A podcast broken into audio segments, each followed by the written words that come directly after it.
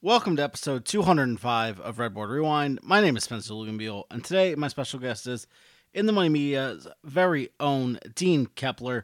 Me and Dean go over three races from this past Saturday at Santa Anita. Those races were two, three, and six. And some angles that we talk about are how important trainer angles are to your in and out handicapping process, and also in some races when a horse wins that you couldn't have found in a million years it's okay to just be okay with losing that one race. This is Redboard Rewind.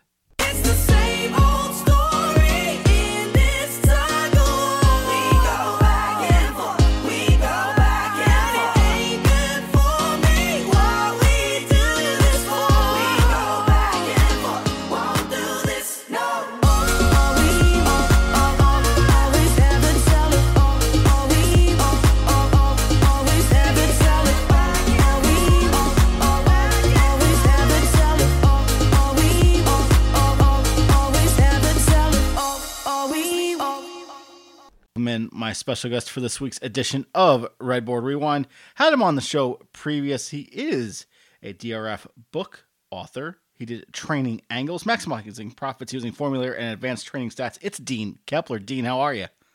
Spencer, how's it going? It's been a while. Uh, good to be back on.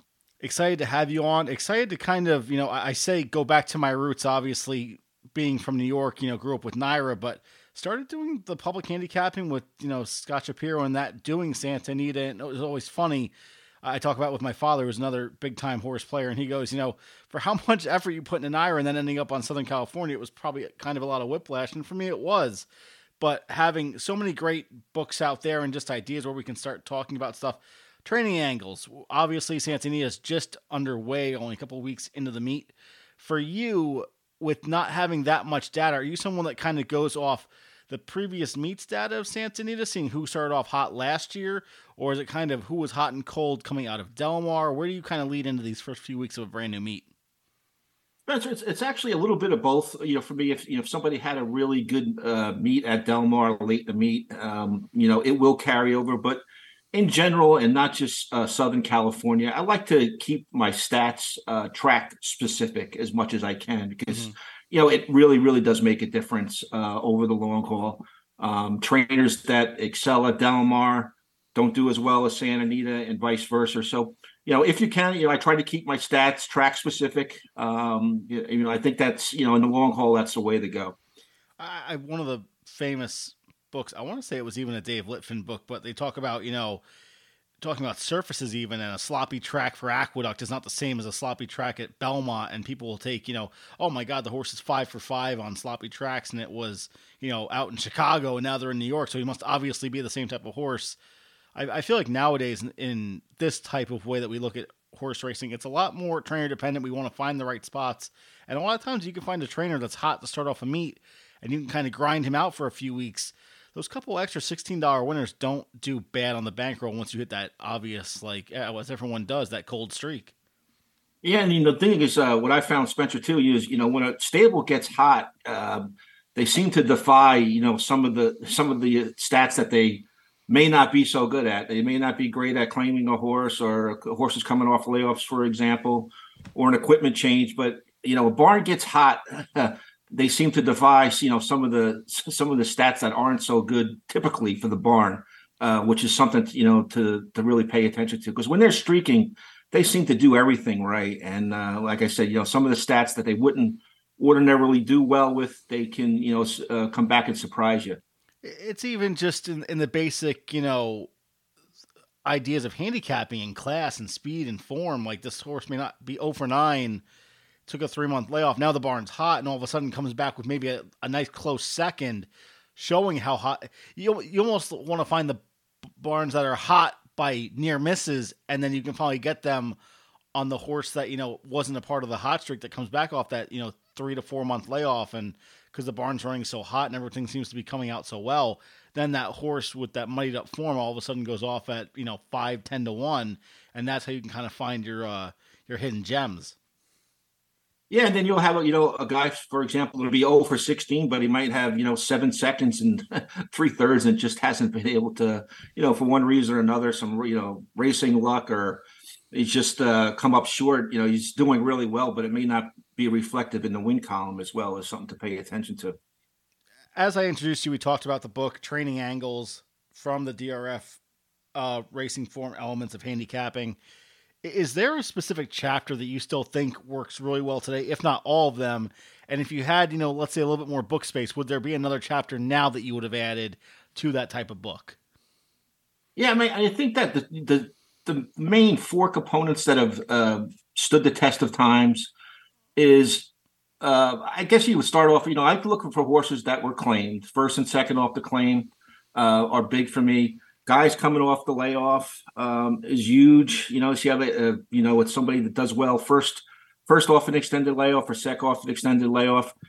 Um, you know, another thing which is pretty basic, but you know, you'd be surprised is the, the whole jockey jockey trainer combo. It's something that sounds very simplistic, but I tell you, if uh, you know, if anything else, if you were just to make a list of guys that do well, uh, jockeys that do well with conditioners at certain tracks.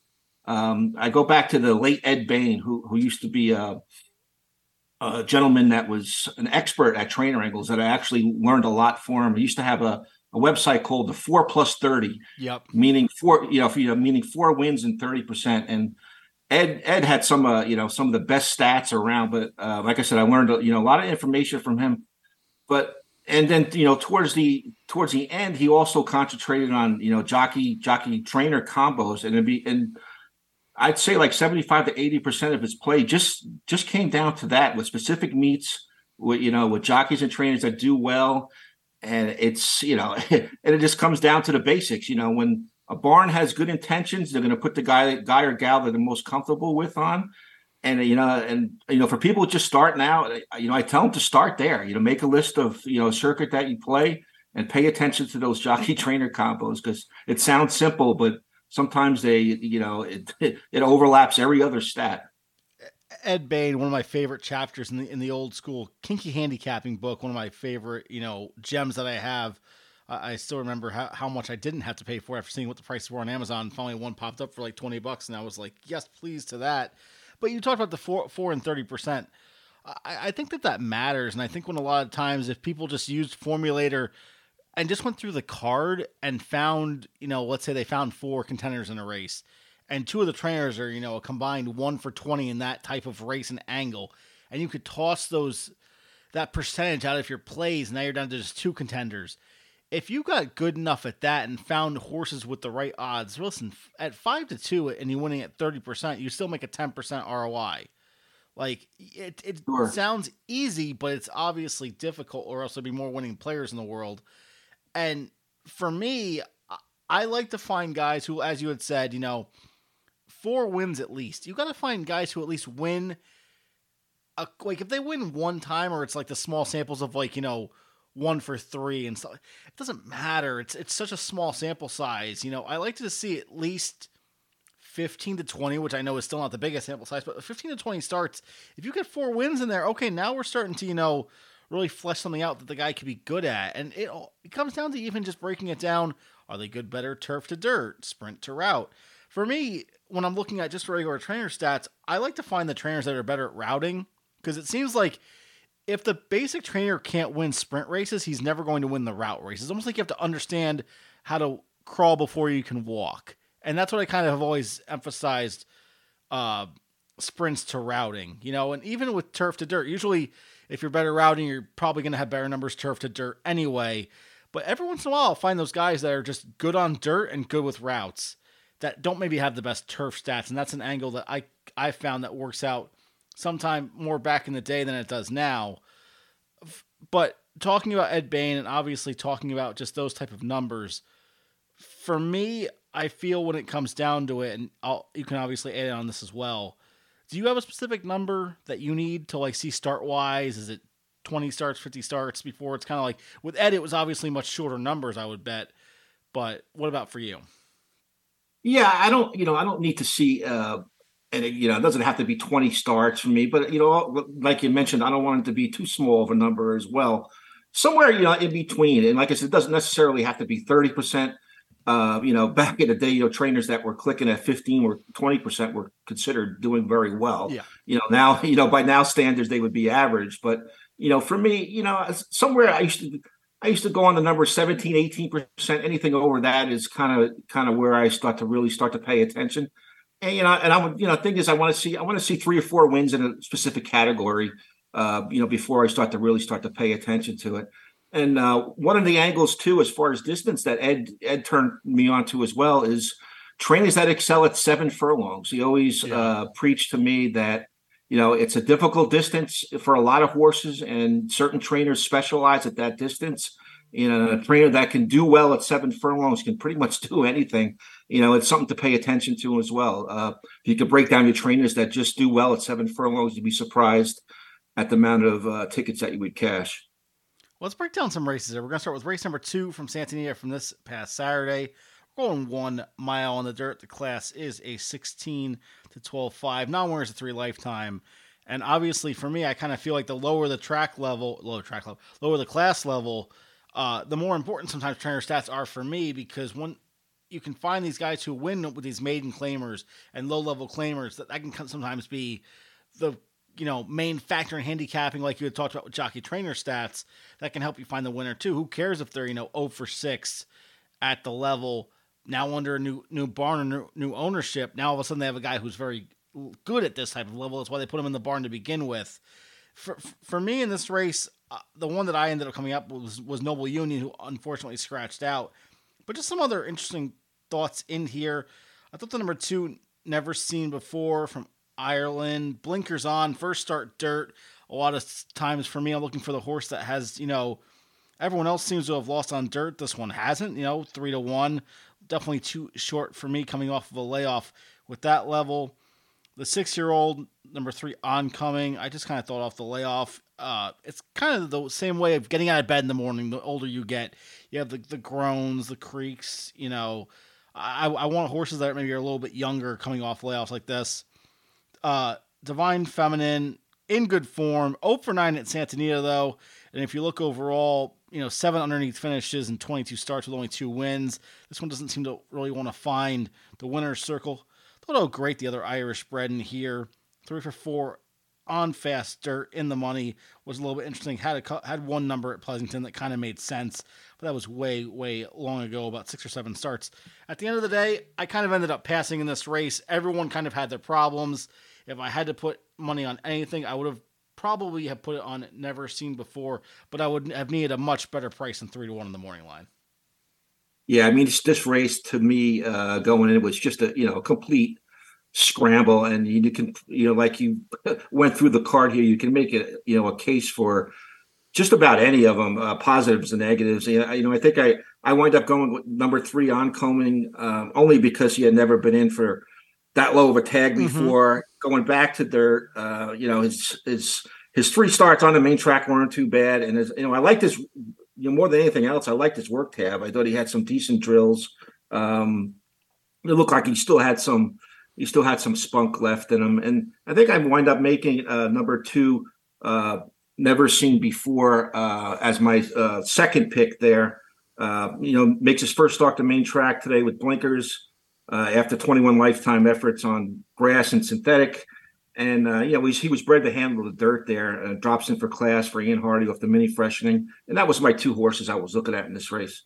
But like I said, it looked very wide open on paper. I mean, you say wide open, then you look at the board three to one, three to one, three to one, four to one, two to one. I mean, at the end of the day, someone's got to be favorited, right? And they ended up making top of the game from the inside with Flavien Prat and Doug O'Neill.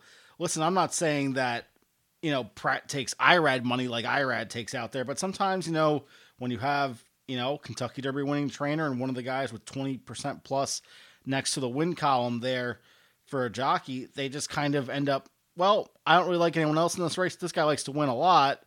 Maybe that'll be everything that gets me through this. And at the end of the day, off the claim four starts ago, 61, 59, 59, 55, uh, just I couldn't see where this horse was going. So it, it for me, it kind of sucked to scratch out of my only play. And then at the end of the day, I kind of ended up having to play never seen before because when you have vulnerable favorites like this, you kind of almost have to force yourself to play because when you get down to only five horses, by the end of the day, you should try and find the winner more than twenty percent in this spot. I feel. Yeah, absolutely. You know, you know the one, you know, one made sense here. Like you said, you know, the Prat attracts a lot of money, and for good reason. And he's an excellent rider. Um, you know, he was making his third start off the bench here. He was adding blinkers, uh, had the rail draw, so you figured he'd you know be able to save some ground. Uh, Doug O'Neill, obviously, you know, an excellent trainer, uh, and you know, going back to the trainer jockey combos, these guys haven't really teamed up a lot, but they've had good success when they have. Uh, you know, so he was certainly had a chance uh, amongst this group here for sure. For me, I ended up scratching out of my topic, but I went with never seen before. For Dean, he goes with oncoming. The number three. Let's see who gets it done right now. And they're off. Divine Feminine, very quick, top of my game, never seen before. In between them, moves up to take second. Oh, great is on the far outside, and then it's oncoming going down toward the rail. Into the first turn, and top of my game is the leader. Opens up just about a length on never seen before, and down at the rail, it's Divine Feminine third, two and a half or so off the leader followed by oh O Grade in fourth. It's another three to oncoming as they swing on to the backstretch behind top of my game, who leads by just about a length still and never seen before an in hand tracking second. They're followed by O Great. Divine Feminine, stride for stride, just behind the top pair. Another three oncoming has trailed throughout, heading to the half mile pole. And it's top of my game, Flavien Prat, three parts of a length, never seen before, second, a length and a half to Divine Feminine. Then it's O Great fourth, three lengths off the lead. Oncoming has been at the back every step of the way. Coming to the 3 8th pole, top of my game, a half length in front, never seen before, puts the pressure on now, and never seen before is right up on even terms and puts his nostrils just in front.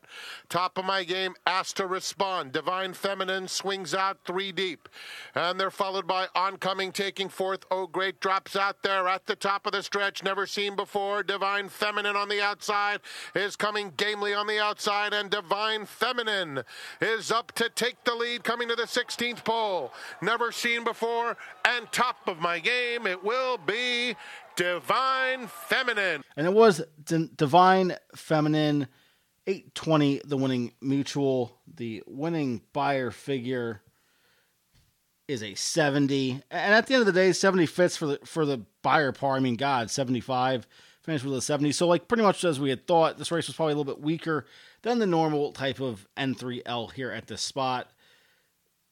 Listen, we run second here, you know, at almost four to one for for my pick, your pick, oncoming ended up running fourth. Anyone but the winner here really surprised you, like from a, a figure stat? No, I mean, I think uh, you know the winner had a nice trip, uh, you know, a nice stalking trip, and he really parlayed. He was for oncoming. He was kind of one paced all the way.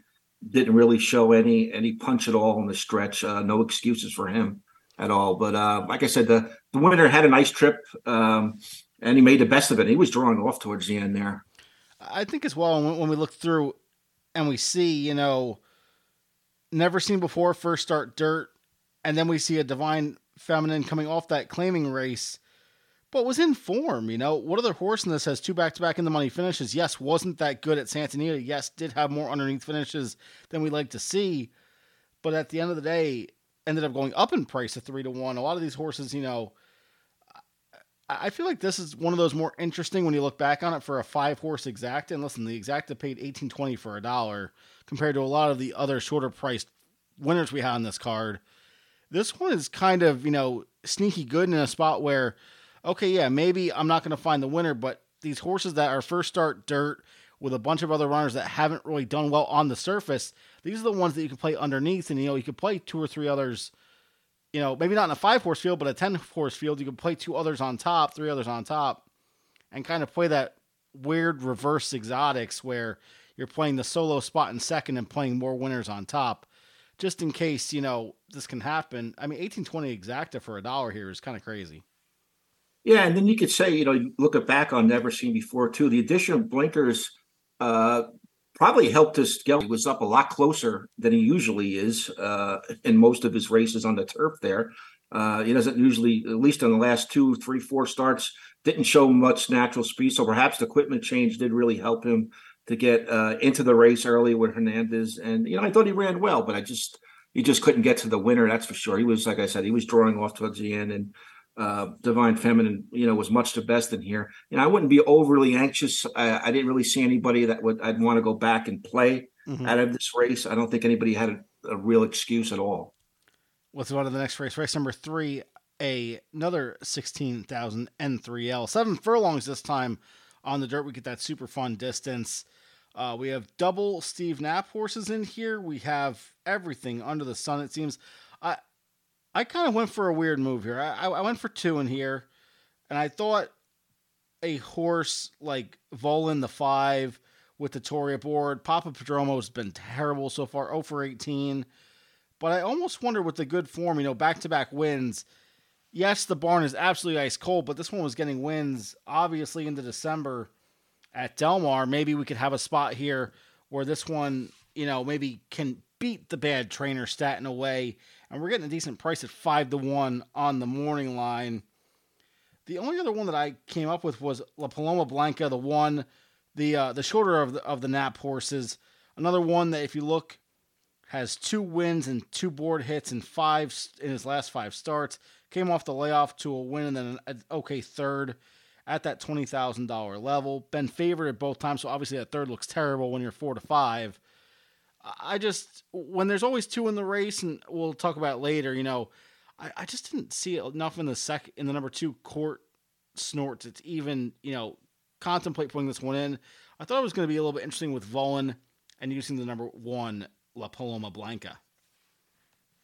Yeah, Spencer. In this race, he's my top pick. Uh, I believe went up the went off going off the two to one favorite. I think he was second choice or third choice in the morning line. Number seven, on purpose. What Rosario uh, shipping over, you know, from Del Mar back to back to the Santa Anita surface here, and you know he's moving back to the dirt. Seven furlongs. You know, I thought he was going to be involved. You know, Rosario, an aggressive rider. Uh, you know, I figured he'd be involved close up early and you know perhaps on the lead. Uh, if not on the lead, he'd, he'd be sitting second or third. And uh, I was taking a class drop from 22 fives down to 16. And yeah, he was he, was my top pick in here, which was the number seven on purpose. Um, didn't have anything uh, tricky or anything I say out of the ordinary. My second pick was number eight, Dancing Dana, uh, who co- actually co-topped the field's best last out uh, main track Beyer in here flashing an even fourth off a year layoff, and I thought perhaps he could move forward off this race. Uh, I actually went seven, eight, one in here. Like I said, I thought the seven was going to get a nice forward trip, and uh, that was my top selection. We're going with the seven on purpose for Dean. For myself, I'm trying to get the number one La Paloma Blanca, or we're going with the five or the number six. Sorry, Volin. Let's see who gets it done right now. They're off. Sugar Sugar in the center of the course is out for the early lead. On purpose is right up alongside and now sprinting clear. So it's on purpose, a length and a half to Dancing Dana in second. Sugar Sugar, who broke on top, is now third. Vulin out in the middle of the racetrack, followed by La Paloma Blanca. Then back on the street, racing between rivals. Down at the rail, Majestic Oops. And at the back, Court Snort.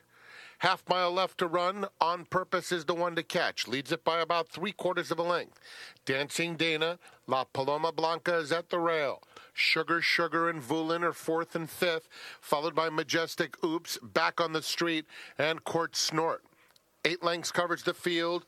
On purpose, Dancing Dana just a neck away second. Two more La Paloma Blanca. Sugar Sugar hard ridden in between horses as they come to the quarter pole. From the back of the field, Court Snort and Majestic Oops trying to make some headway. They turn for home on purpose and Dancing Dana. La Paloma Blanca. Court Snort continues to progress, looking for a spot. One from the outside and coming with a very dangerous bid. And here's Court Snort from last after on purpose. On purpose, Court Snort. Court Snort on the outside coming swiftly, and Court Snort from last to first. On purpose, second. and it was Court Snort getting the job done. 69 the winning Beyer. We're looking at a winning mutuel of $18. So one of the longer prices that was on this card. and I mean, we were talking about it off air. Now we're going to talk about it here. When there's two in the race, why would a trainer have two in the race? Well, obviously because they both fit in this one, and I had the wrong Knapp horse. Yeah, I mean, uh, Court Snort made up a lot of ground late. You know, he got uh, kind of uh, kind of opened up for him. He split horses and closed well. Um, you know, no excuses from on purpose. I thought he ran really well actually uh, to run second there. I thought it was a sharp second. You know, he got run down late, but uh, you know, it's in, in all intents and purposes, he ran. You know, he ran very well in this spot. But um, it was you know Court Snort who, if you look back to back going a mile, uh, kind of did the same thing off the pace and went by a half a length. Came back to uh, the main track here at Santa Anita, and he uh, kind of did this, you know, a similar thing here, coming from off the pace and ran him down again. This is one of those races too where everyone who bets the favorite gets you know pissed off, upset they lose. Sometimes a, a favorite can run second like you had said, still look good. And I thought this race was very good for on purpose. Listen, doesn't get the job done. Should you start taking horses like this? You know, was obviously going turf to dirt. You know, had very limited starts in the dirt. You know, four starts, five starts now compared to seven. I, I just wonder now. You know, are they going to keep this one on the dirt? Do they go to the turf? This one, I think, if they keep on the dirt, shows a little bit extra. You know, I would much rather see him on the dirt next time, or her on the dirt next time than on the turf, because that'll show that the trainer kind of understands now what they want to do with this one. So I thought a really good and solid second. I mean, my two runners, listen, uh, finished, you know, fifth and sixth. Volin, just, you know, obviously Papa Padromo just not having the best meet. And this will kind of answer that for me. You kind of take your one shot at what you hope is going to be a good price. Ended up it wasn't at three to one, but when you have the ticket in already, kind of can't fix that. So uh, Papa Padromo for me is probably going to be off of uh, off my Christmas list for the for the going forward and future. And listen, you know when uh, the other snap horse wins, you know, and one runs up the board, obviously just didn't have the right one. They both went off around the same price, eight to one, and you know, six and a half to one, and you know we just kind of move on from this and we get back on the uh, on the handicapping train. We're going to continue now with the race number six. This will be our final race of the pod. State bred optional 20 N1X, six and a half on the dirt. We're doing all the crazy distances tonight. What are we liking this one, Dean? But I uh, I went to the you know uh, the favorite in here, which I believe was Minister Shane. Uh, I just I just thought this horse, uh, you know, if you look at it back at his uh, his number two back, his eighty nine Beyer back on November twelfth, which is was first start off the bench, was just simply superior to this rest of this group in here. And I just I just figured if this gelding had run back to that number, he was going to be tough. Uh, he was making his third start off the form cycle you know, going back to our hot and cold trainers, uh, Carla Gaines was 0 and 9 in here, and I think uh, she wind up going 0 for 13 for the you know the rest of this weekend here. I, I, but I, anyway, this you know this is my top selection in here. You know, I really thought the third form of the cycle, if he can run back to the 89, he was going to be tough in this spot. And that's that's where my top pick was. Underneath, uh, I used the uh, seven bags gold return to Santa Anita off the mini freshening for Bob Hess. Um, and the gelding had run well over this course in the past. He's consistent, uh, consistent five year old to hit the board in all three turf tries. And you know, that that was my second choice. And then I think I used a five underneath as well, El Rey Dorado, who was in sharp four and having won two straight.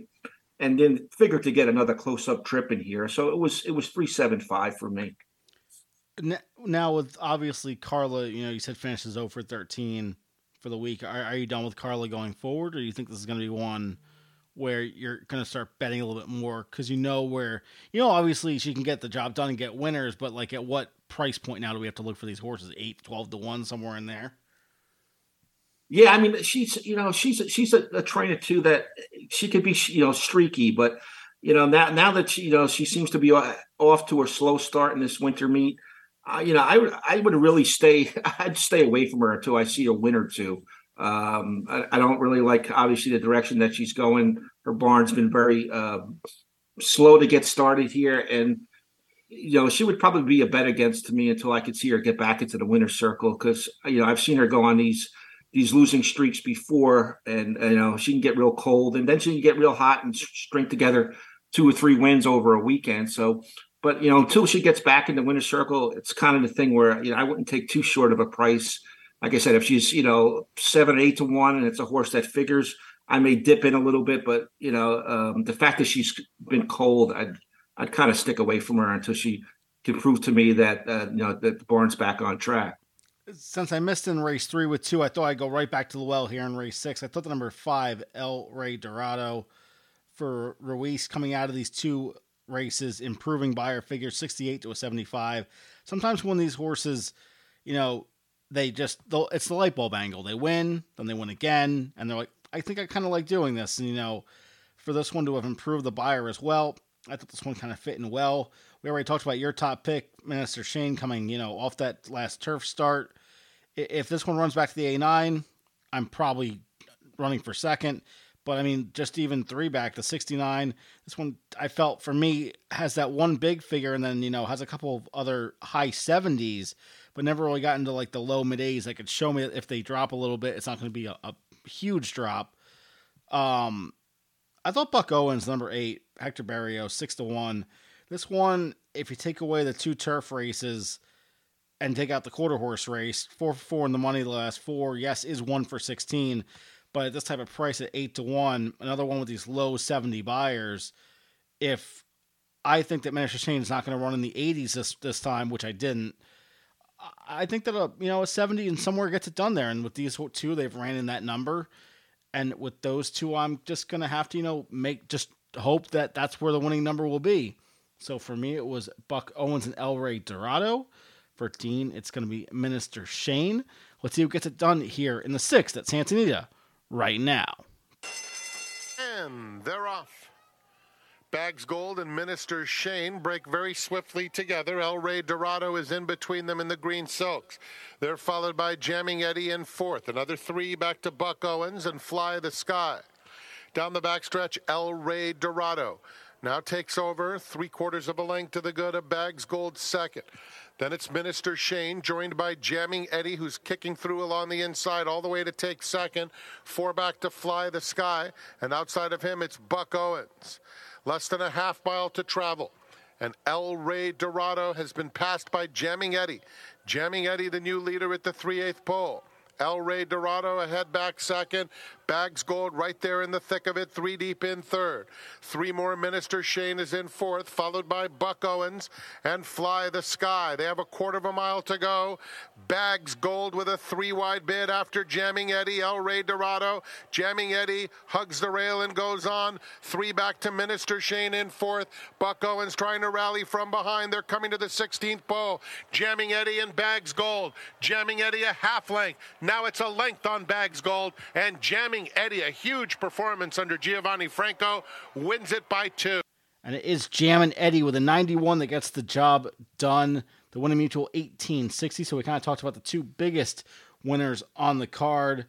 I, I look back at this one for uh, Baraccio and I see four declining Beyers, even though two were on the turf. And I will just, they could run around a 100 more times and not picking this horse.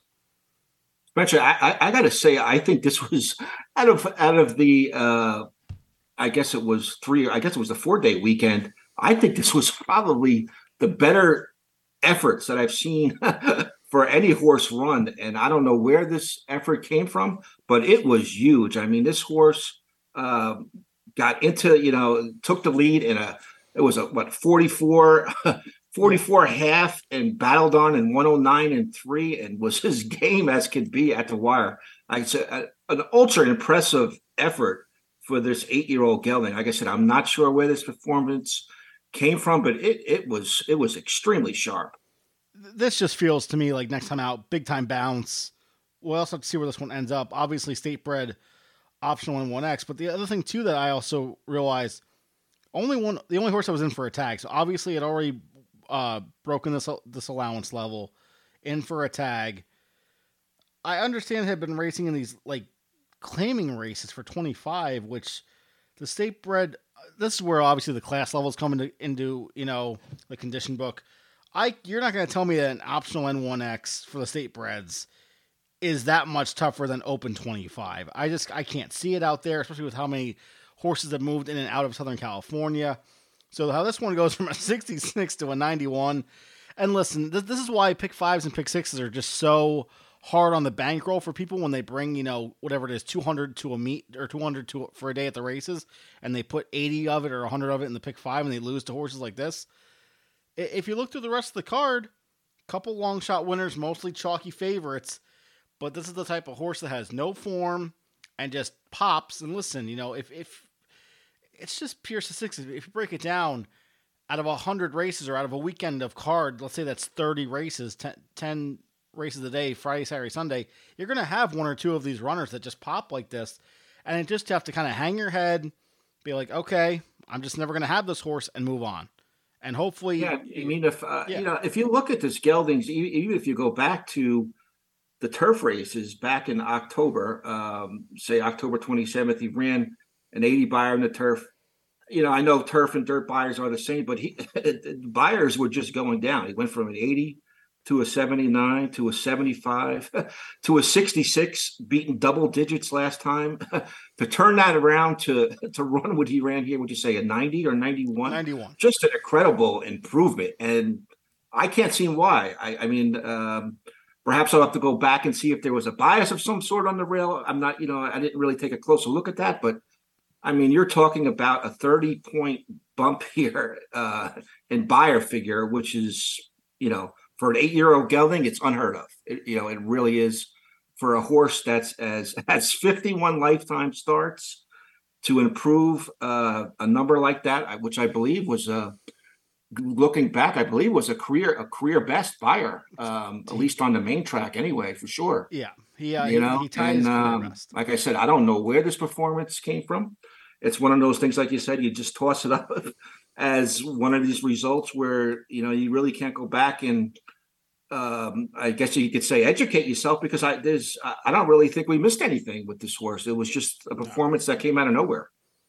And listen, you know, this is it's the same thing when you look at just sports betting in general. Why on certain nights do, do a team, you know, I, I've watched a lot of basketball in my life. Now we got teams losing by 50 points on a night in basketball th- th- this year in the NBA. Not not to switch tacks and go from sports to horses, but I, I think too, like over a 10 race card, and like we had said, pick sixes, pick fives. This is why, you know, you have to have the bankroll for it. If you play pick fives, you know, every single day for a meet, let's say it's you know whatever Santa Anita's meet is for for for the winter time here. If you hit four or five out of however many days, let's call it sixty, those four or five hits need to, you know, equal what you're going to lose these other you know forty days of a meet. Like it's it's just so hard to, when you have horses like this. And listen, at the end of the day, eighteen sixty probably an underlay. When you look at this I was horse's just, uh, form, I was just going to add that, Spencer. I think if I if I had had this horse, I kind of I think I'd be a little disappointed with that price. I, I think he never mind eight to one. I thought he should be about 18, 19 to one, in my opinion. Even though he was six to one morning line, and I know it was a six horse field, but still, I, I just like you, you just said, I thought eight to one was somewhat of an underlay for sure. ends up beating a couple horses in that five to two range. Obviously, your horse, Minister Shane, going off the favorite. Anything from Minister Shane, obviously, listen, he dropped a little a nine to an 84. You know, that's the kind of race that, you know, I didn't know if he had that where he could only could drop three or four points. This time he did. You know, my two El, El Rey Dorados, 83 and a 76 for Buck Owens. So I was nowhere near the prize in this race. I- think at the end of the day, if you just take out jamming Eddie, you know, if you listen, you can write notes in formulator, guys. Don't know where this race came from. You almost have to just say bounce for the winner next time out and look at this race as Bags Gold and Minister Shane. In a way. Yeah, I mean, I- I mean, yeah. Outside of that uh, crazy performance from Jamming Eddie, which I don't know, like you said, where it came from, but Bags Gold and Minister Shane, I think, ran their races here. Uh, you know, uh, my selection, he came out, he angled out in the four path on the turn there, and he, he just wasn't getting close to that winner there with that performance. And I don't think it, you know, you can say anything bad about Bags Gold and Minister Shane. Like they they ran well, but they were just, you know, the one horse was just in his own league there today. I mean, that's for sure. and now with us coming to the end of the podcast, training angles, what we've talked about, is there any, you know, tips or hints or ideas you can give, you know, maybe our newbie handicappers listening to this on, you know, where they can look for stuff for Santa Anita. Obviously, in the Money Players podcast, we have stuff from you every single weekday. Uh, any other stuff that you have that you know maybe maybe it's free or very you know where people can just start making their own notes in their own notepads, et cetera. What what give some tips and hints for the uh, for the people listening. Yeah, I mean, you know, I would I would highly recommend the formulator program for for someone that wants to start getting into the you know the the nuts and bolts of trainer angles and getting going through the stats and uh, you know trying to uncover some nuggets that you know the main thing is stuff that's you know printed I, guess my best advice for somebody starting out some of the stats printed in the form you know under the trainer stat uh, section there aren't necessarily true for the specific track that you're looking at. And you know for example you could see uh, a trainer that's first time starters that maybe you know 20% or 25% and looks good and then you do a track specific and that may be at Del Mar it may not be at Santa Anita. Or you know if you're play, you know playing the for example the the NYRA circuit you know as opposed to Saratoga or Aqueduct. A lot of the stats that that show up there look good you know uh, for a Pacific horse but when you start to go into formulator and you do some uh, you know the filters they may not be as as good as they appear. And the other thing too is um you know the formulator the program is great. I recommend it to anyone that doesn't you know ha- hasn't looked at it yet. There's a lot of tutorials you can go on there and it shows you how the whole program works but you know you're able to go down you know inside a, a trainer's record and filter the stats and you know some of the some of the nuggets that you'll you'll uncover track specific like i, didn't- I mentioned earlier you know in the podcast is important to to narrow it down to you know where you're at whether it's Del Mar santa anita or somewhere else uh, you know i like to look for that because they they do change from you know from circuit to circuit. You know you'd be surprised. Um, so you want to concentrate on that. And, and like i said take take some of the stats that you see published in the pp's uh, you know with a grain of salt. Sometimes they're not as good as they appear and uh, you know sometimes they're better than they appear. And you, you the whole thing about this you know this era of information is you know a lot of people have a lot of stuff now that they didn't have even 10 or 15 years ago. So you know anything that you could do to give yourself an edge uh, people may not you know be lazy and don't want to do the work and uncover some of that some of those stats. So uh, you know i would go into the formulator program start looking at that uh, playing around with that and i think you could uh, you know you could help your help your uh, roi for sure just by starting there Yeah, I think it's just absolutely great advice. And with that advice, we are going to come to an end with this latest edition of Redboard Rewind. Do want to thank my special guest, Dean Keppler, for coming on, talking all things trainer stats and Southern California. Dean, what we got in the pipeline here for In the Money? Anything going on this weekend?